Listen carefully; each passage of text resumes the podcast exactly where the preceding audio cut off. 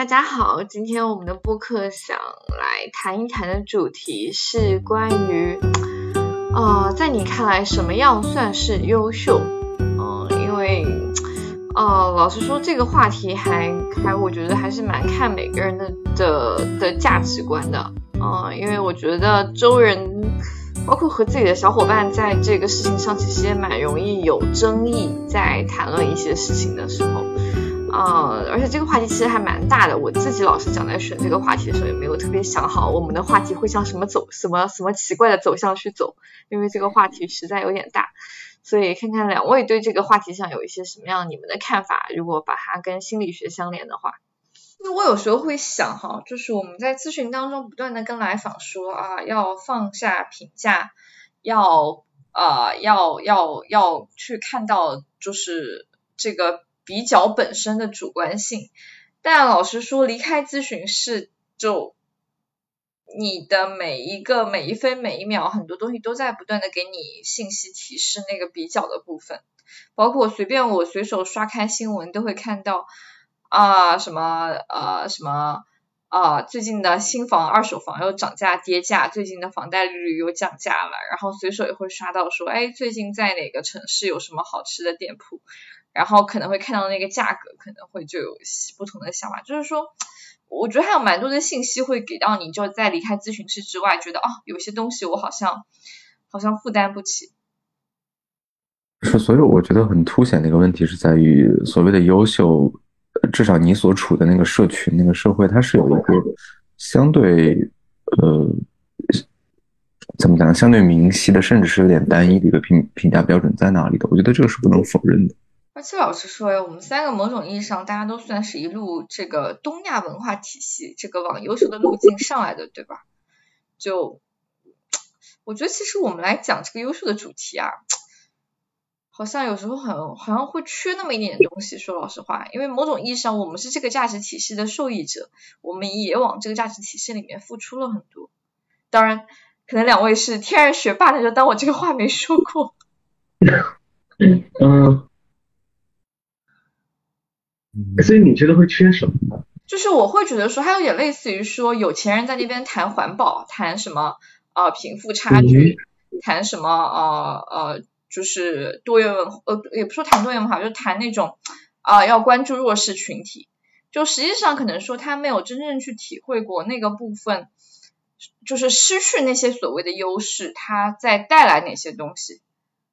或者说这种优秀的价值体系到底在给人带来什么样的一些东西？因为某种意义上，我们算是这种优秀的体系下的，我们算是受益者。嗯。其实我觉得相反的一个问题也可以提也提出来，就是在这种优秀不优秀的价值体系下，真的有受益者吗？嗯，哦，这部分很有意思，说来听听。嗯，就好像我们类比一下，说，呃，男权文化下男男性似乎是表面上受益者，但是，呃，在真正他们是那个受益者，嗯。我觉得这两个话题很像哈，因为我之所以要这样类比，是因为好像这个例子会被更多的人讨论过。嗯，比方说大家会说，哎，男性也会被要求，啊，你不要有你的情感，你不要情绪化，嗯，等等等等，然后也失去了很多。其实，你你嗯，所以我就想，你你优秀的这个标签哈，好像也。也给所谓优秀的人挺带来很多的限制一样，难道不是吗？你自己在过程中，你体会，你觉得你你是你是 top two 毕业的，你你在社会上，你觉得就是你背负的那个预期和那个需求，它或者说，比如说，就是大家认为说，哎，我选你咨询师，你是。你是某某学校毕业的咨询师，你应该更专业一点，或者说你应该表现的胜任力更高一点。大家没有这样的一种听到过这样的说法吗？或者说，嗯嗯，我想这是挺有意思的一个话题。比方说，如果你们我你们俩听到这样的说法的话，你们会想要怎么样去呃看待和回应这种情况？嗯，对，就我自己的话，我可能会，当然对对此表示感谢，但是我还是更想强调，呃，可能我会全身心的在场，以及，呃，我很我很希望，呃，来访者去感受和指出，到底咨询中我有哪些地方让他觉得是。专业的和被理解到有哪些是相反的？呃，我确实觉得这个当中体现出来一个问题哈，就是这个优秀，我我想你讲的好像是另一点问题，就是它不仅是说给貌似优秀的人也是一种限制，另一个问题是在于它好像会成为一种呃，反过来讲会成为一种好像标签化的一种类型，也就是如果如果一个人是。优秀的，那也就意味着他可能是呃胜任的，对吧？他也许是业务水平好的，也许是怎样怎样。呃，从这个意义上来讲，我们可以反过来理解，如果说不被认为是优秀的，也是会面临哪些压力？嗯，可能就会被人怀疑你是怎么回事，能不能够做好一些事。其实你说这些的时候，我感觉这个部分它其实，如果我听到我的来访这么跟我说的话，它会它会有两个部分 mix 在一起，就是一个部分是呃，比如说我我是某某背景毕业的，就是或者说我我我有多少受训时长，或者是啊我我有多少收费，就它像是一个标签，它在那里，它确实是一个东西，可能是我认为这是一种价值的体现。它是一种优秀的一些外在表征，但另一方面，好像我我也会有一些担忧，不确定这个东西我是不是真的呃，真的完全嗯完全达到了，或者说，你知道我们的表现力有时候也会波动的，并不意味着我是咨询师，我我就我就二十四小时我都 online，我有一些时候我也有一些状态不好的时候，我也会有我我也会有表现的时候的波动波。波谷波波底，就呃，比如说我有一段时间学习新的疗法的时候，我在跟我老的疗法有冲突的时候，那段时间我明显感觉到我自己在咨询中的胜任力是下滑的，但我很难讲那个时候是因为我有有意的，或者说我粗心了，但我确实在这样的一种技术的转换期，哦，但那个时候就我那段时间我面对来访我就特别紧张，因为 我会觉得那段时间的自己好像，嗯。我不太确定我能不能对得起那个期待，或者说那个部分我能不能维持在一个 baseline 以上，所以我会觉得这个当来访夸我的时候，这个部分它 mix 就是一个部分是啊，我觉得啊好像嗯他确实从一些地方在肯定我，但另一方面那些东西好像又不一定是我，就他不像他直接讲说咨询师你刚刚说了某一句话，这句话我觉得特别打动我。这样夸我，我会觉得说哦，这个部分就就这样可以可以可以 pass，或者说哦，好感动啊，你肯定感受到了这个部分。他反而以一些标签化的东西来肯定的时候，我我我会有一些不确定的东西在里面。嗯，就好像这样的一些，嗯，就好像我们说哈，就是稍微移出咨询师一点，我想也有类似的。如果有人称赞你很优秀的话，这个称赞似乎本身就是一种，呃，双重的一个药啊。我们可以说它副作用很大，似乎一方面是一种称赞，但是另一方面也有很多的，呃，让人感到有压力的部分。呃，会让我想到说，哦，呃，我刚刚考上北大的那段时间，会有很多人，也许更多的是长辈，会说。啊，就是考上北大以后都是国家的栋梁之才。然后我当时，呃，我我当然明白这个其中有那个客套成分，但是也让我感觉到这个当中其实等于说，无形之中还是会给人呃一些压力。比方说会不会觉得说，哦，那要是以后我没有找到工作，会不会就会显得非常的丢脸等等的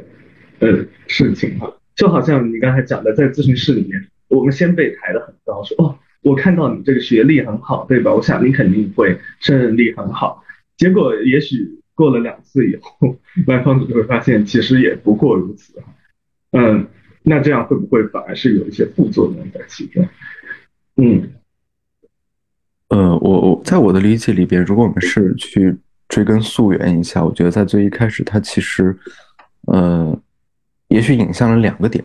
当然他们之间是有联系的。一个点是我们限定在咨询里边，它是一个特殊环境，就是在咨询的初期，来访者因为你的某些标签对你有一些理想化的部分，他觉得你应该是怎样的。我觉得这是一个讨论点。刚刚我们提到的，另一个是一个社会标签属性，它。给人带来怎样的一种枷锁，或者说某某种呃某种压力，迫使你应该成为一个怎样的人？我觉得他们之间是有相互联系的，只不过像像是有种嵌套吧。我觉得也许粗略来讲，嗯，比如像说社会的这种标签属性，呃，如果我们就很粗略的说，呃，社会层次比较高一点的，如果就这么说吧。然后一个是社会层次相对低一点的，呃，以咨询为例，那如果是一个相名校毕业的咨询师，那也许在这里被咨被来访者所优先赋予的一个想象就是你应该很好，你应该做得很不错。但如果是一个相对呃没有特别好受训出身的一个咨询师，呃，也许第一时间被给予的期待就是你应该很差，或者哪哪些方面你都应该是不不够好的、不足的。我觉得这是一个很典型的例子，也许在整个的社会的泛化的感觉里边，也许都是如此。就像我们最开始所提到那个主题，怎么样算一种优秀？也许在这个话题的背后，我觉得其实就映射出来，嗯，无论你在哪一个层次里边，也许都有一些压力在。就像刚刚你们所提到的，呃，无论你是在个我们所谓的低层次里边，还是所谓的高层次里边，当然，我觉得这个是画引号的，没有一个真正的。呃，好与坏，似乎都有枷锁，似乎都有一种压力，你应该好或者你应该不好，好像我们都有一种压力在身上背着。但其实我我个人会认为这个还还是有些不同的。比如说像，如果你就二选二分法，嗯，如果就破选啊，你会希望别人认为你不好，还是希望人们认为你好呢？我想应该大部分的人是希望能够被尊重，被认为是优先认为你是比较好的，认为你是有能力的。所以，他也许带来的现实的处境就是，前者就是相对能力呃地位比较高的，他也许能够获得相应的更多的尊重，也能获得更多的资源，而相对层次比较低的，他优先获得那种尊重感和那种包容度都会不足。也许我们无法去比较这两种压力带来的那个情绪的强度有多大，也许这个情绪强度是不可去比较的，痛苦程度也许都有。但我觉得他们撼动到的那种根基是不同的，也许相对于相对弱势群体来讲，他们被撼动的也许是更更致命的一些，比如像也许啊，他们去找工作，他们需要糊口的时候，他们需要讨生活的时候，他会被很，也许就会被很严重的撼动到。而对于相对高层次的人来讲，相对优势的群体来讲，我觉得这份撼动更多的不会去直接影响到他的生存本身，它更多的是一种精神层面的，而不太会影响到他的物质生活。所以，我我会觉得我们在讨论这个话题的时候，虽然我们在说好像这个情绪影响都差不多，但我觉得他们的实质有所区别，就是在生存问题上可能是有不同影响的。如果还是以咨询为例。一个好的咨询师，呃，或者说至少是一个优等学府出身的咨询师，也许也会被来访者在若干次以后觉得你也不过如此。但我想这个不会影响到他的收入。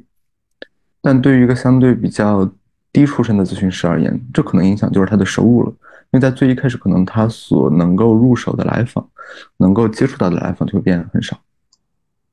嗯，其实你在说的是一个物质层面的影响，就是。哎，套一下马斯洛嘛，就是不同层级的。是的，是的，我刚刚也在想这个。优秀本身所就是这个评价所带来的影响会不同，然后给人心智上的那个变化的波动也会不一样。嗯，而且其实我这个部分我会有一点小小的不认同你你的一个一个部分是在于你说大多数人大家都会希望要那个好的评价，但其实我在咨询中的体验有蛮多的。呃，我觉得国内的来访会有这样的问题，或者说也不是问题吧，这样的状况，就他宁可在那个差的位置，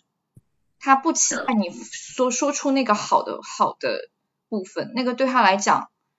是一种压力，他宁可你对他的认认评价差一点。我觉得是这样的，我觉得这个是个群体问题。这个咱们其实所面对来访者，并不是真正的普罗大众。他们不可否认的是，我觉得相对来讲还是相对成功的人群、有优势的人群才会成为咱们的来访者。我觉得面对那些真的会处于弱势群体、真的会相对被动摇到更根基的问题的人，我我觉得那一批人咱们并没有包含在讨论里，所以可能在你的描述里边。会有特别多的不希望被特别高要求，希望能够更自由一点。我我认为这个是很很能理解的，但我认为这是限定了一个群体了，是我们是在讨论说那些相对有优势的人群，他们会更多的有这样的困扰，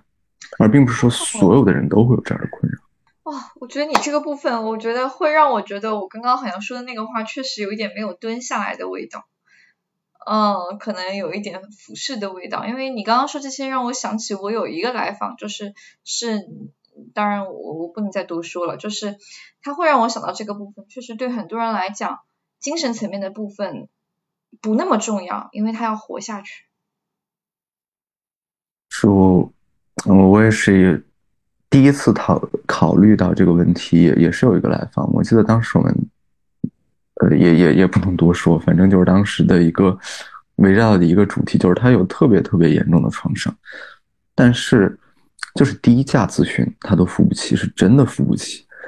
我我也完全没有办法，我我真的不可能说我真的就我我不要钱了，我去做这个都不行，因为就且不说我能不能这么做，就算这么做，他也没有办法去呃得到一个能够咨询的场所，就这个都没有。所以，就那一次，我我其实开始去考虑这个问题。我觉得有的时候在咨询里面，我们所面对的其实是限定的、限定之后的、已经筛选过的人群。然后同时，呃，我特别特别，就是我我其实也一直在想那个马斯洛的需求层次。你刚刚也提到了，在最一开始我去考虑这个问题的时候，我觉得就是，也许当我们讨论所谓的成功之后，已经是那一批满足了相对低层次的人才有权利、有特权去考虑这个问题。但也许对于相当一批人来讲，他们甚至都，他们没有余力去考虑这个问题。天呐，我想给你刷火箭，但是我的贫穷限制了我，不好意思。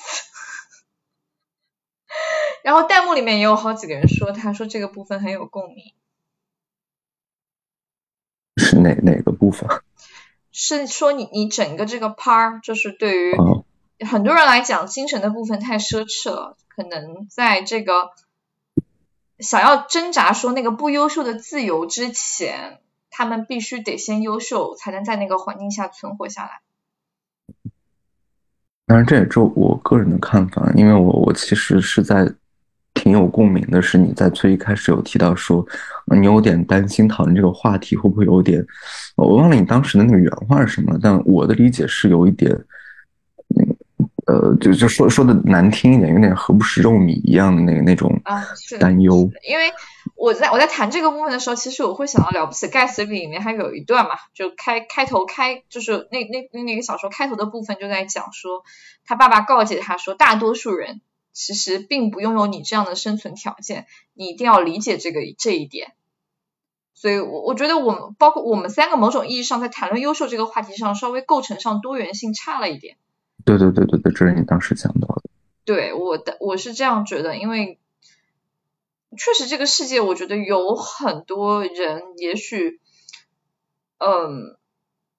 都没有机会去探讨或者是拥有不自不优秀的这个讨价还价的权利。其实完整的去讲我的心路历程的话是这样的，就是在你一开始谈到这个话题的时候。呃，嗯，这样讲我不知道会不会有点太矫情。反正我当时的第一个念头是，哎，怎么算优秀呢？那中国传统社会里边应该说内圣外王吧。然后我就在想，哎，就是我我一开始其实没有想特别多，我只是在套我自己。我说，那对我自己来讲，我觉得应该不是我追求的不是外王，呃，我更追求一点内省，就是我我更希望我内心一直保持一种自洽与平和。嗯。那后来我我继续在想的是。我我其实是不是就至少达到了一定程度的外界，就至少我不愁吃喝了。我我现在很头疼的房贷，但是你说有房贷，它不是一种特权吗？我我好歹能申请房贷啊！我是在也许已经构成一定条件以后，我才有资格去追求一种内心的平衡。然后我当时是内心在想到这一点以后，我再去反思，是不是其实当我们要讨论所谓的优秀标准的时候，已经像是已经筛掉一批人了。是这样的，毫无疑问，这个部分我觉得我确实，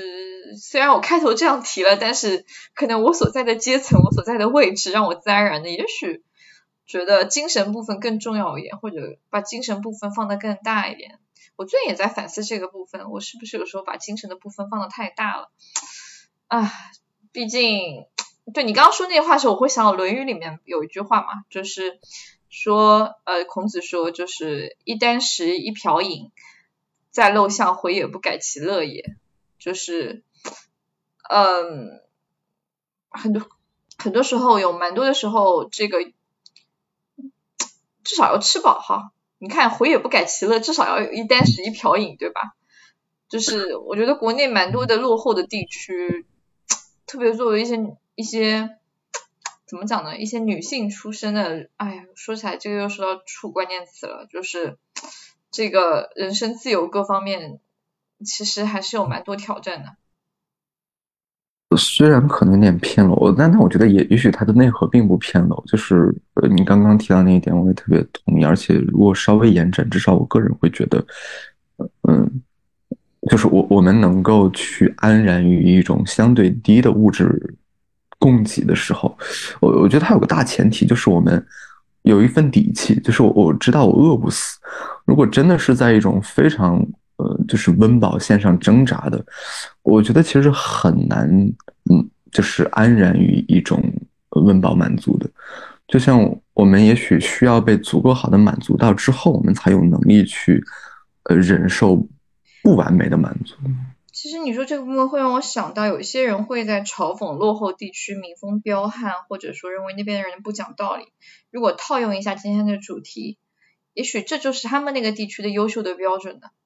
他们那个地区可能男的凶悍，可以抢占地方，哦，女的可能比较泼辣，或者是比较比较能够去撒泼打滚，可能就是一种优秀。对，她可能就是他们村里面最优秀的那个女性。哦，其实说到这点，我想稍稍补充一下，就是因为特别特别扣主题。因为说实话，我对这部分的思考，是因为最近就简简单来讲，就是我我身边有这么几几个人，然后呃有一个人呢相对就是功利一点，然后引发了我的另一个朋友的就是看不上啊，就是觉得这个人怎么就是好像很很庸俗，呃，但是因为我我跟他们关系都就是很很近，所以我其实我的第一反应是。他们的出身是不同的，就有一方是从小就是那种那非常非常赤贫的家庭出来的，而且从小就一直被虐待，然后他靠自己的努力，就呃慢慢的积攒了他的财富，哦，然后就这么一个成长环境。而另一个瞧不起的那个，就呃瞧不上他的那个朋友，呃，他从小是就是像也不是特别大的官吧，但在当地也是官宦子弟了，是官二代。呃那从小其实他的生长的环境不说多优渥吧，至少是衣食不愁的。我觉得这种环境也许在无形间让他有更呃多的底气去不需要考虑自己的生存问题，他有更多的余力去构建自己的精神世界。所以我当时是在想，其实他们的成长环境不同，导致他们内心结构也许也是不同的，所以他们所追求的那份目标也不一样。我觉得这个其实，也许并不能够成为一种歧视的理由。我觉得如果因此而觉得对方太庸俗的话，无异于一个很富有的人去嘲笑一个穷人怎么那么穷酸气。我觉得其实是一致的。嗯，这个部分其实就说到另另外一点了，就是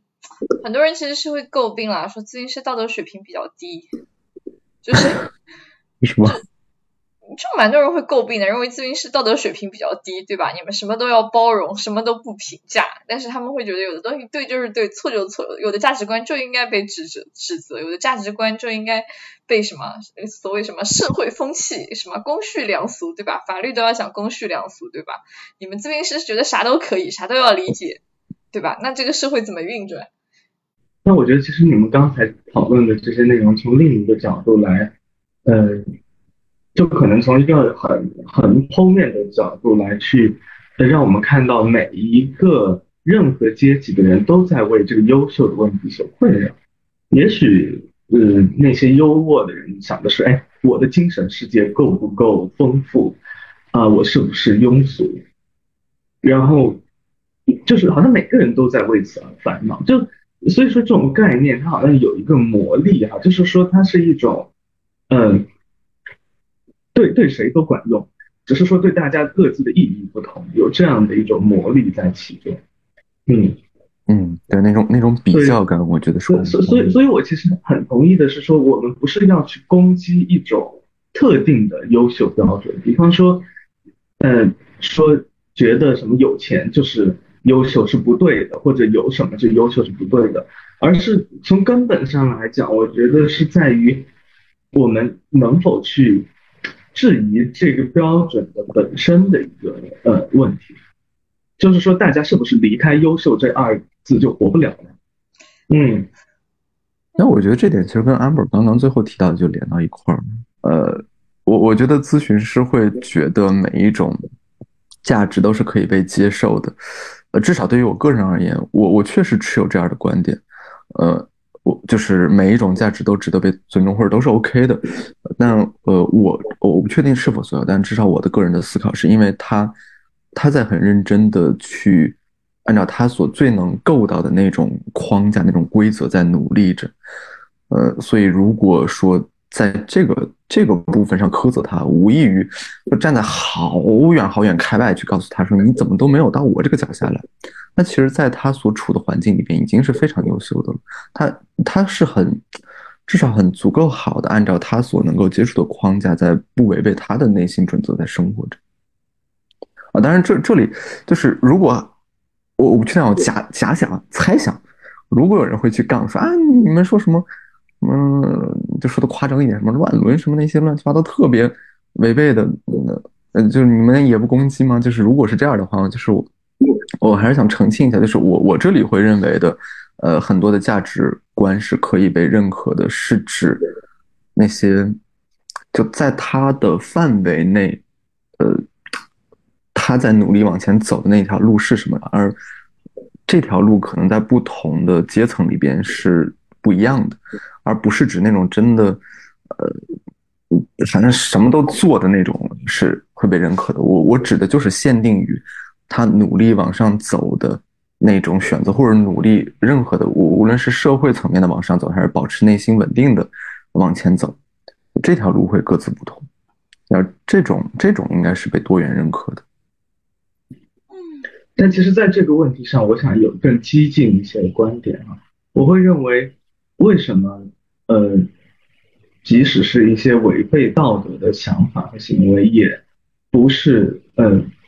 值得被攻击的，我会认为它有更加坚实的依据所在。我我不认为它是一种妥协，我认为它是一种，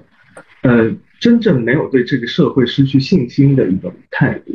因为我我去批判一个人，我说哦，这个人他道德败坏，那我无非做了一件事情，我跟他划清界限，我我表明了我我是一个道德良好的人，而他是一个道德败坏的人，我想把他从这个社会当中给排除出去。但是其实我们要理解到，说这个社会当中就是由各种各样的人去组成的。比方说，这个社会当中有，嗯，有这样那样的人，有人就是要出轨啊，有人就是要，呃，去，比方说去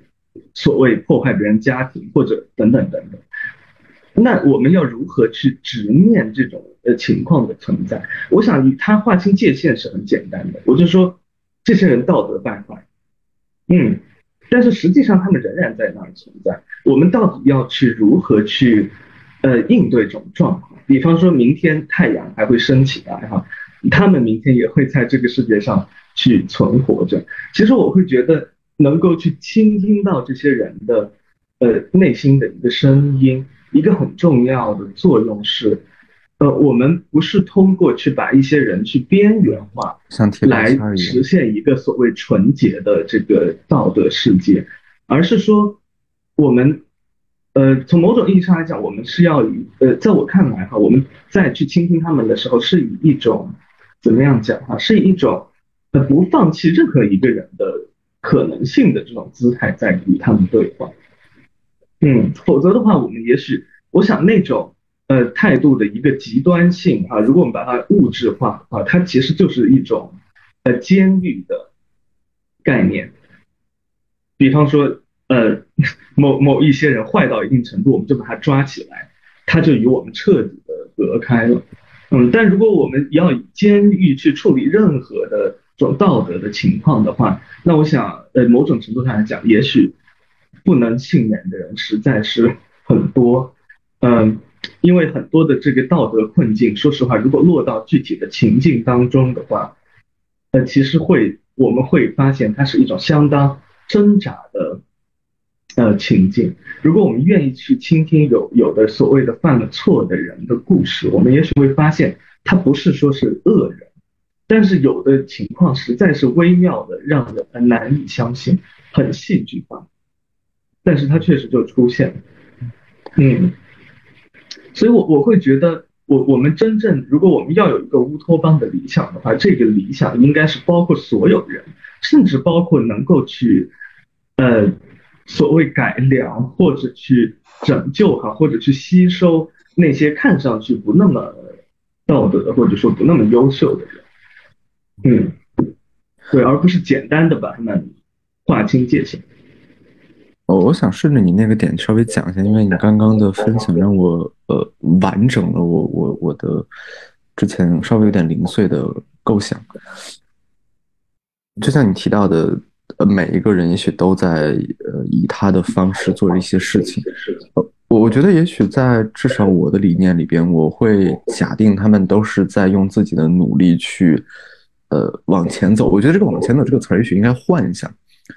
是在保持一种稳定，只不过这个稳定在不同的人群里边，他们可能议题就不一样。比如说像，呃，也许有的人他们最大的压力是生存压力，那他往前走或者说保持稳定的目标看起来就是特别世俗化的。有的人可能他们不不需要面对太多的生存压力，那他往前走或者维持内心自洽稳定的落脚点就在一种偏精神层面，但。呃，无论怎样，我觉得其实至少在我的假定里边，每个人都在努力着让自己的内心保持一一种稳定。只不过有的时候他会更更多的落脚在物质上，有的时候他会更多的落脚在精神上，这个就和每个人的阶层不同，呃，相关相挂钩了。而且我觉得他也可以联系到，呃，如果如果特别联系到咨询咨询里边，心理流派里边，我觉得就是有的时候我们看似说一个人好像很伤风败俗。但也许他是在用一种比较失功能的方式，在别扭的维持自己内心的稳定。我觉得恰恰这是有的时候咨询的干预重点，就是试图把他的维持稳定的那种非适应性的方式，替换成一种或者说，呃，调整成一种更具适应性的方式。这是我刚刚更完整的一些构想。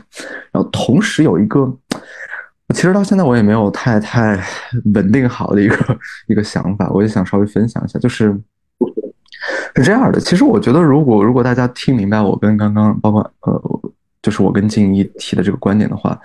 他也不能说有种呃什么人本善的假定吧，但是假他有个假定是我们都在以他他是有个核心假定的，就这个假定是我们都在试图让内心安稳，或者说大家都是有呃。较好功能融入社会的这么一种可能的，我觉得有个大体类似的这样的一种假定在那里去理解这个社会这个世界。但与此同时，其实我我我不知道是我文献读的少还是怎么着的，反正我现在看到的一些相关的新的研究，会认为说就反社会人格嘛，就会越来越多的讲说这个可能是有些基因上的那个，所以他我我不知道是否我理解偏差，但我的理解是有点像是。天生不同，就他们的可能那种假定就不一样，就他们可能那种他们的认知构成就不是后天所培养或者可以逆转的，而是就是先天所带来的一种底子上就不一样。所以，因为这个点，其实细想下去，我觉得是很可以想很多敏感话题的，比如像如果那我们是否可以真的就这么二分？不是因为我们认知不够灵活或者不够多元所以二分，而是是不是真的人群应该二分？有一类是相对更更完善的、完整的，一类可能带一些基因缺陷，所以以至于他们没有办法很好的去完成我们刚刚的那些构想。这这是我到现在其实有的时候会想的一个问题。所以他也许他们所追寻的那种所谓的优秀或者内心的稳定，可能就不是大多数人所默认的应该追寻的那种方式，哪怕是在不同阶层里面都是很异类的一一种。我有一个更大的、更嗯，但这个部分我想可以抛出来讨论一下，跟静一和浩然你们刚刚谈的部分也许都有相关的部分。我想说退一步来看，其实静一刚刚隐约也提到一点，说大家都要向着优秀走，都要向前走。那么人生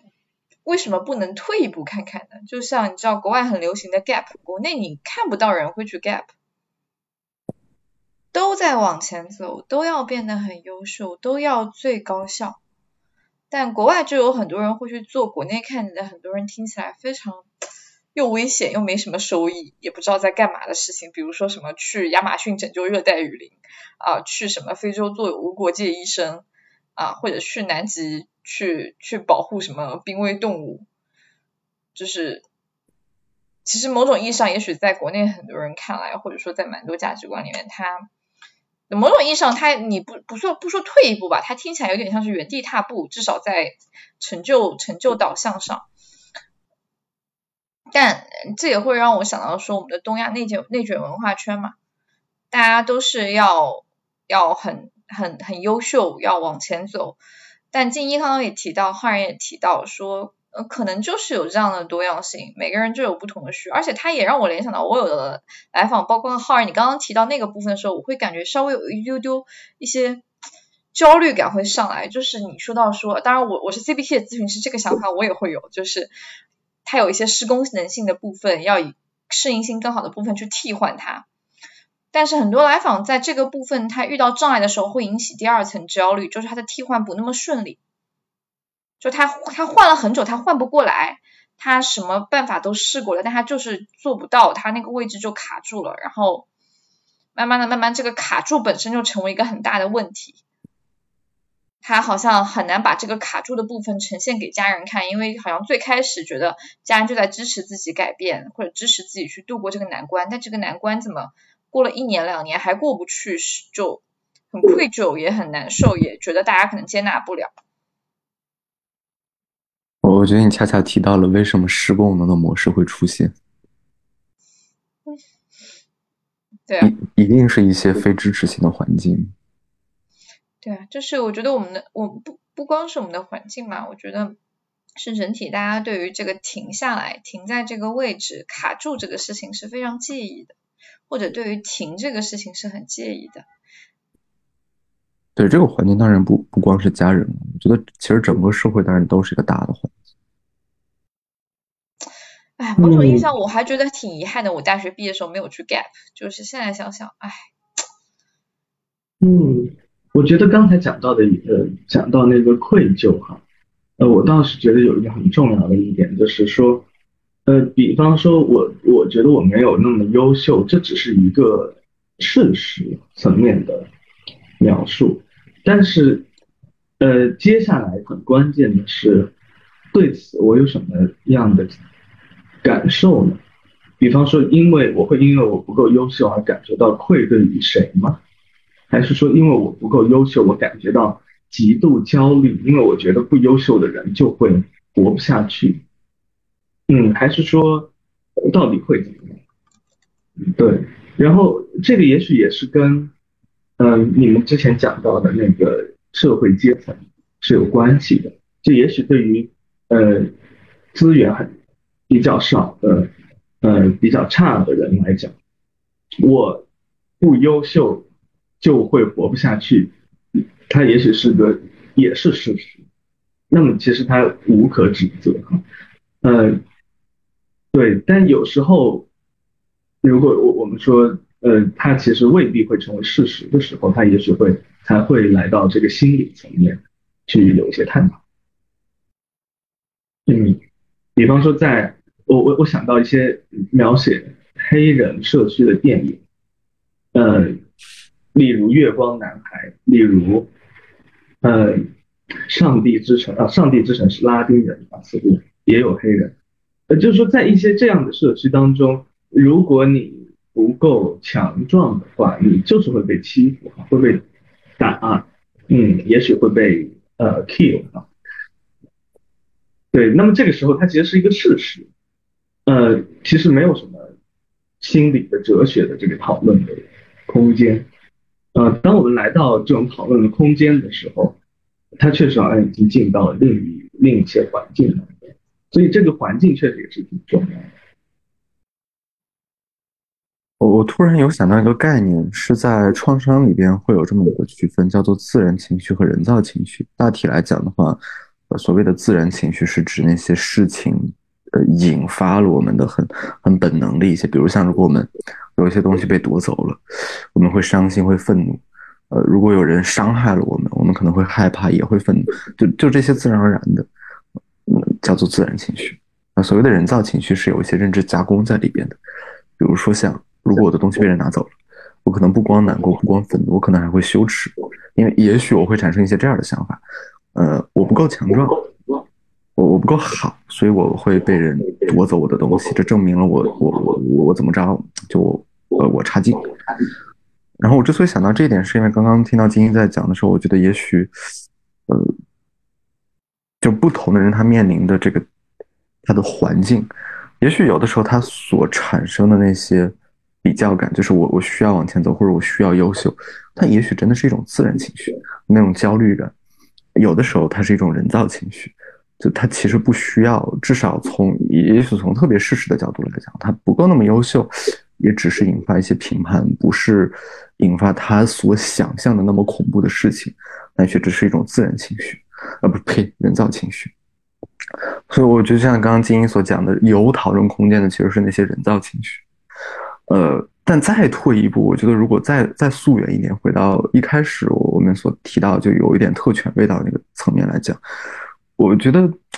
嗯，我不知道这样讲是否有点牵强，但我觉得其实当我们对于我够不够优秀有一些人造情绪的时候，它其实也是一种特权。我至少我是真的这么认为的，因为它已经脱离了我必须要如何才能活下去的那么一种更危险的处境。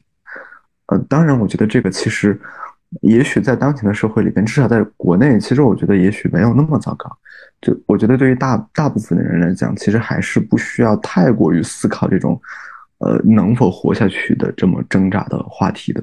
所以也许其实大部分人最近失业率可高了呢，你小心被 diss 呢。嗯，看跟哪儿比了，因为我刚刚脑海里面想的是那些更，你说乌克兰那种战乱的地方，那种特别。就是赤贫饥荒的地区，我觉得相对于那种真的特别生死攸关的角度来讲，至少能活下去。所以我觉得里边或多或少，呃，而且我而且我觉得这种焦虑它并不是非此即彼的，就是那种很自然的焦虑和我们人人为的有点夸大的焦虑，它可能是并存在那里的。也许就算我没有讨论空间，也只是让它还原成最最原初的那种我们应该为之焦虑的事情，然后并且去做一些什么。我觉得这点如果稍微扣一下题吧，不然我担心太跑偏了。回到优秀上面，我觉得其实优秀应该，嗯，或者或者在我的理解里边，我觉得它就是一种稳定，就如何保持更稳定、更更相对舒适的生活下去。呃，我我觉得应该做一个区分，就哪些是我真的要付出一点努力才能让我更舒适、更稳定。或者说更优秀，无论是从物质上的考虑还是精神上的考虑，然后有哪一些是有点人造的，有点我太过于放大的，那这个是有讨论空间。嗯，其实换句话来讲，我们呃曾经有一个很简单的呃填空题，叫做我是什么，然后后面那个地方可以填很多嘛，然后它其实反思我们自己的一些身份认同。也许对于一些人来讲，我是我或者说我需要是优秀的，这个对我的身份认同很重要。嗯，如果是在这个认同的层面来讲，我们讲它有很多可以探讨的空间哈。因为其实我们也知道，其实任何的身份认同它都不是呃真的是必须的，也就是到最后我们可以必须唯一必须存在的是我必须要活着。我们可以这样来讲哈。呃，至于其他的各种各样的呃描述，其实它都不一定是如此必须的。嗯，就是的，所以就有一些像是人造的那种。我可能会有一点俗气，就是可能跟你们的看法会有一点不一样。我的俗气可能在于说，我会觉得说，就回到今天的大标题哈，什么才是优秀？我我觉得虽然我是咨询师，但我会觉得我我们也许就得承认，我们的社会就是有这样的评价体系，就是或者说有这样一种很被广泛的宣传的标尺在，就要名校毕业、北上深就业、互联网金融。啊，什么呃，然后呃，然后几岁结婚，然后几个孩子，买住多大的房子，包括开什么品牌的车啊，然后你该有几个孩子，你的孩子该就读什么学校，然后他们该考入什么中学，该上什么大学，就是这一步步很细化的，我觉得特别在国内 这个部分它非常细，可以给你安排的明明白白。哦，它就是这样的，的，然后是的，对，我觉得如果说这样怎么算优秀，那这个这套价社会价值体系里面就在很清楚的告诉你怎么叫优秀，而且我想不用我们的节目来告诉你，你只要是在这我们这个中国的大陆环境下成长，你你就会非常清晰知道这套标准很具体，但嗯，我会觉得说，也许每个人对这个具体里面它是一套系统里面很多个部分最刺痛你的那个感知的东西会不一样。有的人最刺痛自己的是我不是九八五毕业，有的人最刺痛自己的是啊我的房子买晚了，我没有在什么几几年之前买房。有的人刺痛自己的是啊我之前有一个跳槽机会，我没有去到，我毕业的时候没有进入互联网啊，我童年的同学就财富自由了。就每个人刺痛的那个那个位置会不一样，我会觉得那个东西本身它其实是一种外显的东西。大家其实是可以去看一看最刺痛你的那个，我们这个社会体系里给你的那个刺痛你的部分，它是哪一条？那一条东西，我想它只是一一种通通路吧。这个通路所刺向的是你内心更深处的一种需要或者需求，所以那个位置你特别疼。因为老实讲，生活的缺憾多了，就像我们人生一路走来，那不按照这个所谓价值体系标准走的事情太多了。对吧？那总是有一些失去的东西，但是某一些失去我们尤其在意，或者觉得对你来讲好像构成了很多年的一种隐痛。那那个部分，会我觉得是对你来讲，如果是以这样来说那个优秀的意义的话，哈，我会觉得这个部分世俗一点讲，我会这样去看它的作用。我我其实非常非常赞同你这一点，然后我觉得，我觉得也许我需要澄清一下。嗯，就像你提到说，最一开始你说我们要讨论成功，觉得成功这个可能有点榨汁了，要软化一点，变成一个优秀。我呃，其实在我这里，我想把它再软化一点，我觉得就软化成一种舒适。我觉得其实当我们能够去确保自己的舒适的时候，它并不是说我真的最基础的，就是我活下去就 OK。毕竟我们是生活在这个社会里的。我们的体验都是人与人之间构成的，所以它是绝对不可能避免说我们完全摒弃掉他人对我们的看法的。我觉得所谓的，如果有人觉得自己真的完全摒弃掉了，呃，也许他是真的特别特别厉害了，要不就可能是某种有问题的模式了。所以我觉得，就像与社会做妥协，它是需要本钱的，我们需要达到一定的。底气之后，我们才有能力让自己去做妥协，能够去不卷入到更多的比较里。就像你提到一些特别刺痛的点，如果他得到一种完成，至少是部分的完成，我们才有能力跟他和解。我我觉得很难说，我们真的一无所有的时候去达到一种和解。我觉得这个其实挺不现实的。而且我觉得它还有意思是在一点是，你刚刚说到舒适啊。很多人就是想赢，太想赢了，让自己非常不舒适，而且可能也赢不到那个结果。但很多时候你会发现，当你变舒适了，你自然而然的也许就达到了所谓的那个赢的状态，因为你的内心的稳定度各方面更高了，它其实会让你的表现就绩效表现会更好。如果把它当真的当做一一场比赛来看的话，所以我觉得其实最值得去讨论的那一批人是。呃，他们以为自己还不够本钱，还在不断的努力，但其实他们早就有足够的资本去做妥协的那一批人。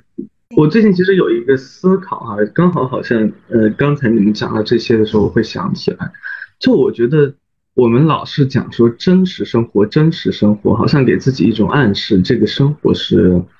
呃如此的原生态，如此的真实。但是仔细一想，也不尽然。我现在越来越觉得，我们的生活其实很像一场呃 M M O R P G 游戏，什么意思呢？就是。大型真人在线角色扮演游戏，嗯，如果说，如果说具体例子的话，魔兽世界哈，嗯，或者有一些仙侠类的角色扮演类游戏，嗯，呃，剑网三哈，比方说，就就是很典型的例子啊，梦幻西游，就什么意思呢？就是说，在这个世界当中存在一一种机制啊。比方说有排行榜，呃，我之前玩过的某游戏就会有排行榜，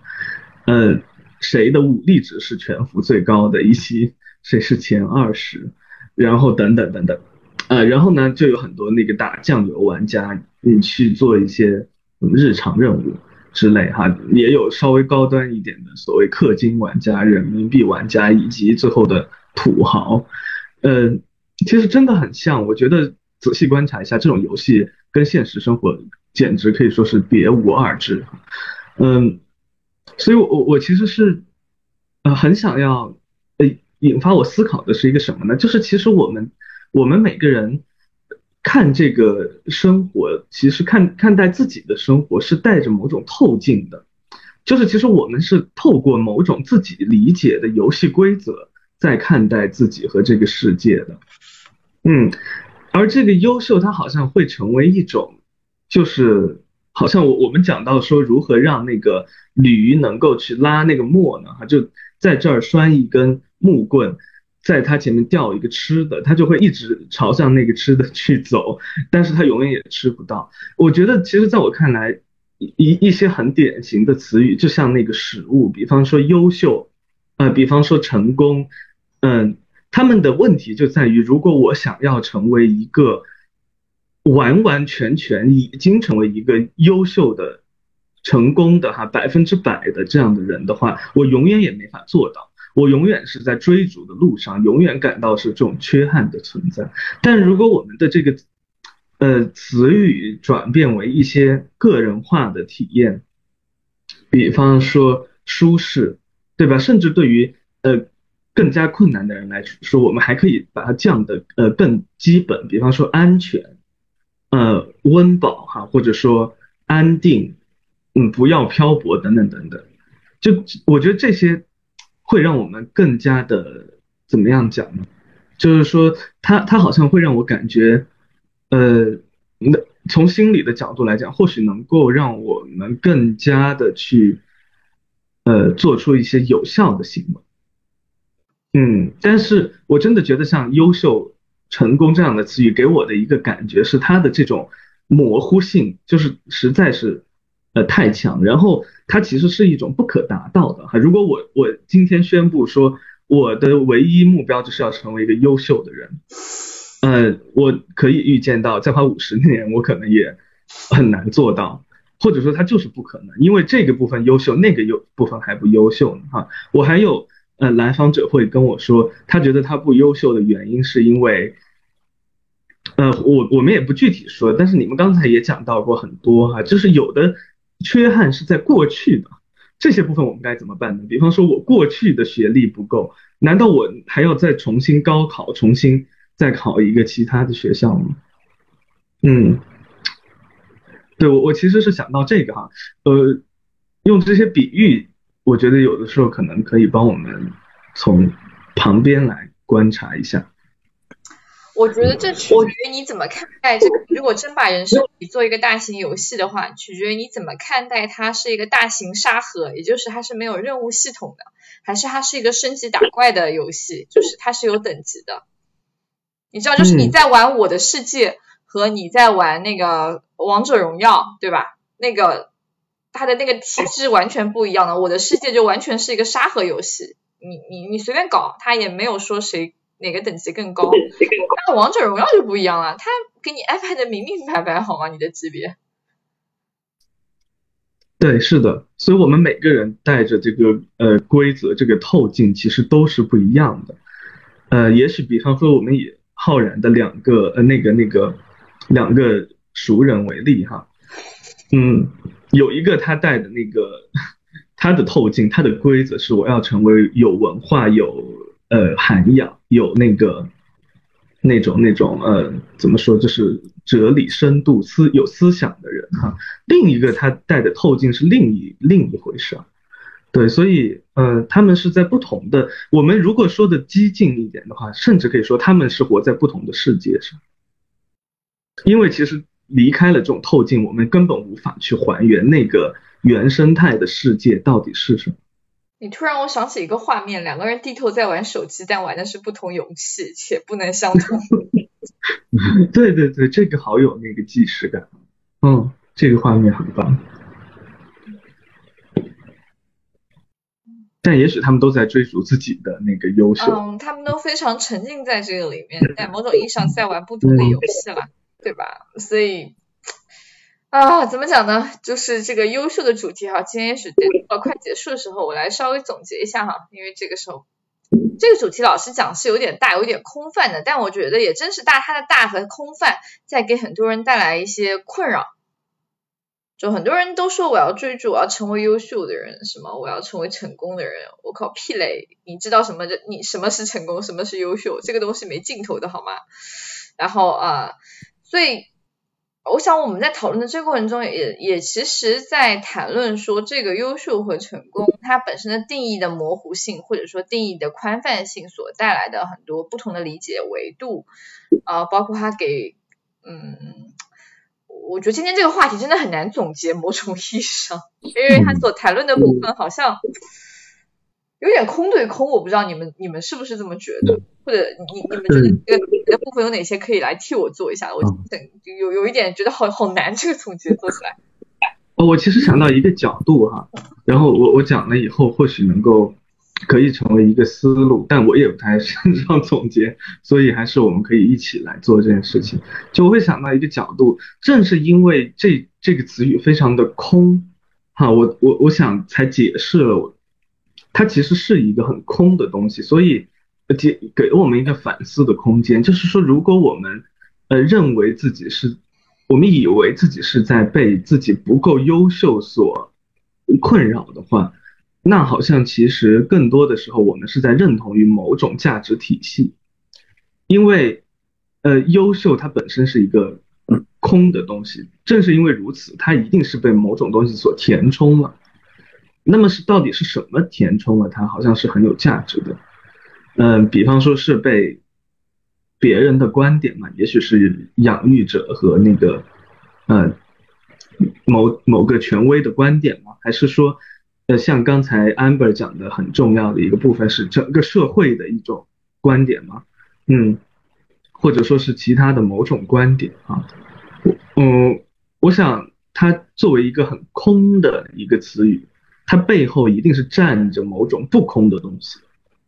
嗯，或者是某种很实际的东西，某种有权利意义的东西，呃，也许那些东西想透过呃这样的一些词语来告诉你，你需要去做什么，嗯，呃，我我也是有一个最后想到的一个角度吧，也不是总结啊。就只是我最后想到一个角度，我我其实中间一直有一个 没有太想明白的点，就像 Amber 讲的，我觉得这个话题特特别，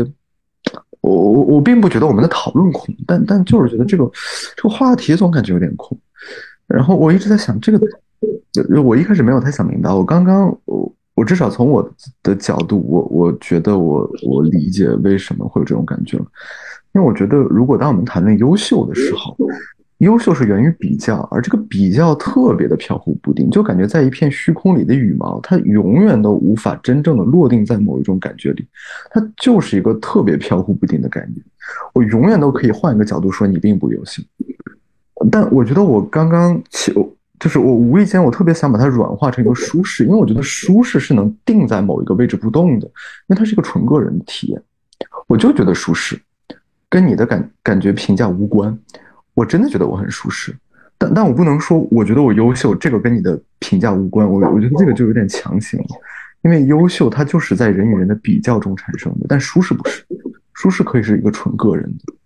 所以我觉得其实。我们应该追求的是一种舒适感，至少在我的感觉里边是这样的。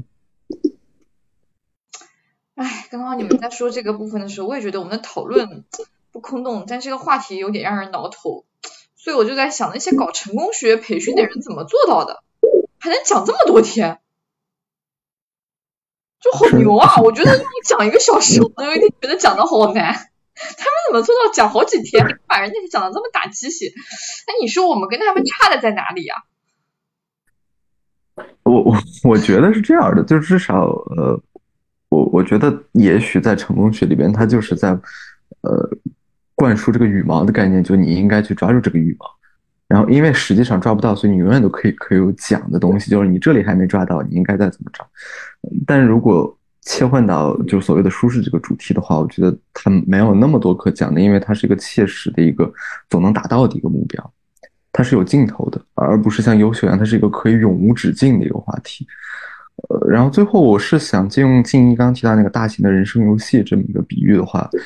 呃，联系到我自己，我认为需要有一些底气才能妥协，是因为如果我想让我舒适，呃。如果这个世界上就一个人，那我觉得其实就不需要讨论这个问题了，因为我们是生活在社会环境里的，我一定会跟别人无形间有一些比较，所以我需要知道我哪里能做到，就好像打游戏，呃，我知道其实我就是喜欢，呃，比如像《梦幻西游》，我就是喜欢大雁塔，我就喜欢在大雁塔里边待着，我喜欢那儿的东西或者喜欢这儿的生活环境，那我也至少能在里边能打过那些怪才 OK。就我我不可能我在大雁塔里面被里边的怪一摸就死，我我在那儿定不下来，然后我说我喜欢这样的环境，我觉得这个就是我们需要有一些能做到的，才能有妥协的资本。这个也许是我们需要做到的，所有点靠拢优秀标签的，但最终的目标，我觉得应该是靠拢自己的，就是我在哪里最舒适，只不过这个过程难以避免的跟人有比较。对，就通俗一点讲，舒适不是躺平，舒适你也得干点啥。对对对对，但是不是让你打鸡血的，非得去干啥？但是呢，你也得干点啥。对，我知道我喜欢这个，然后我做到我有能力去享受这个以后。嗯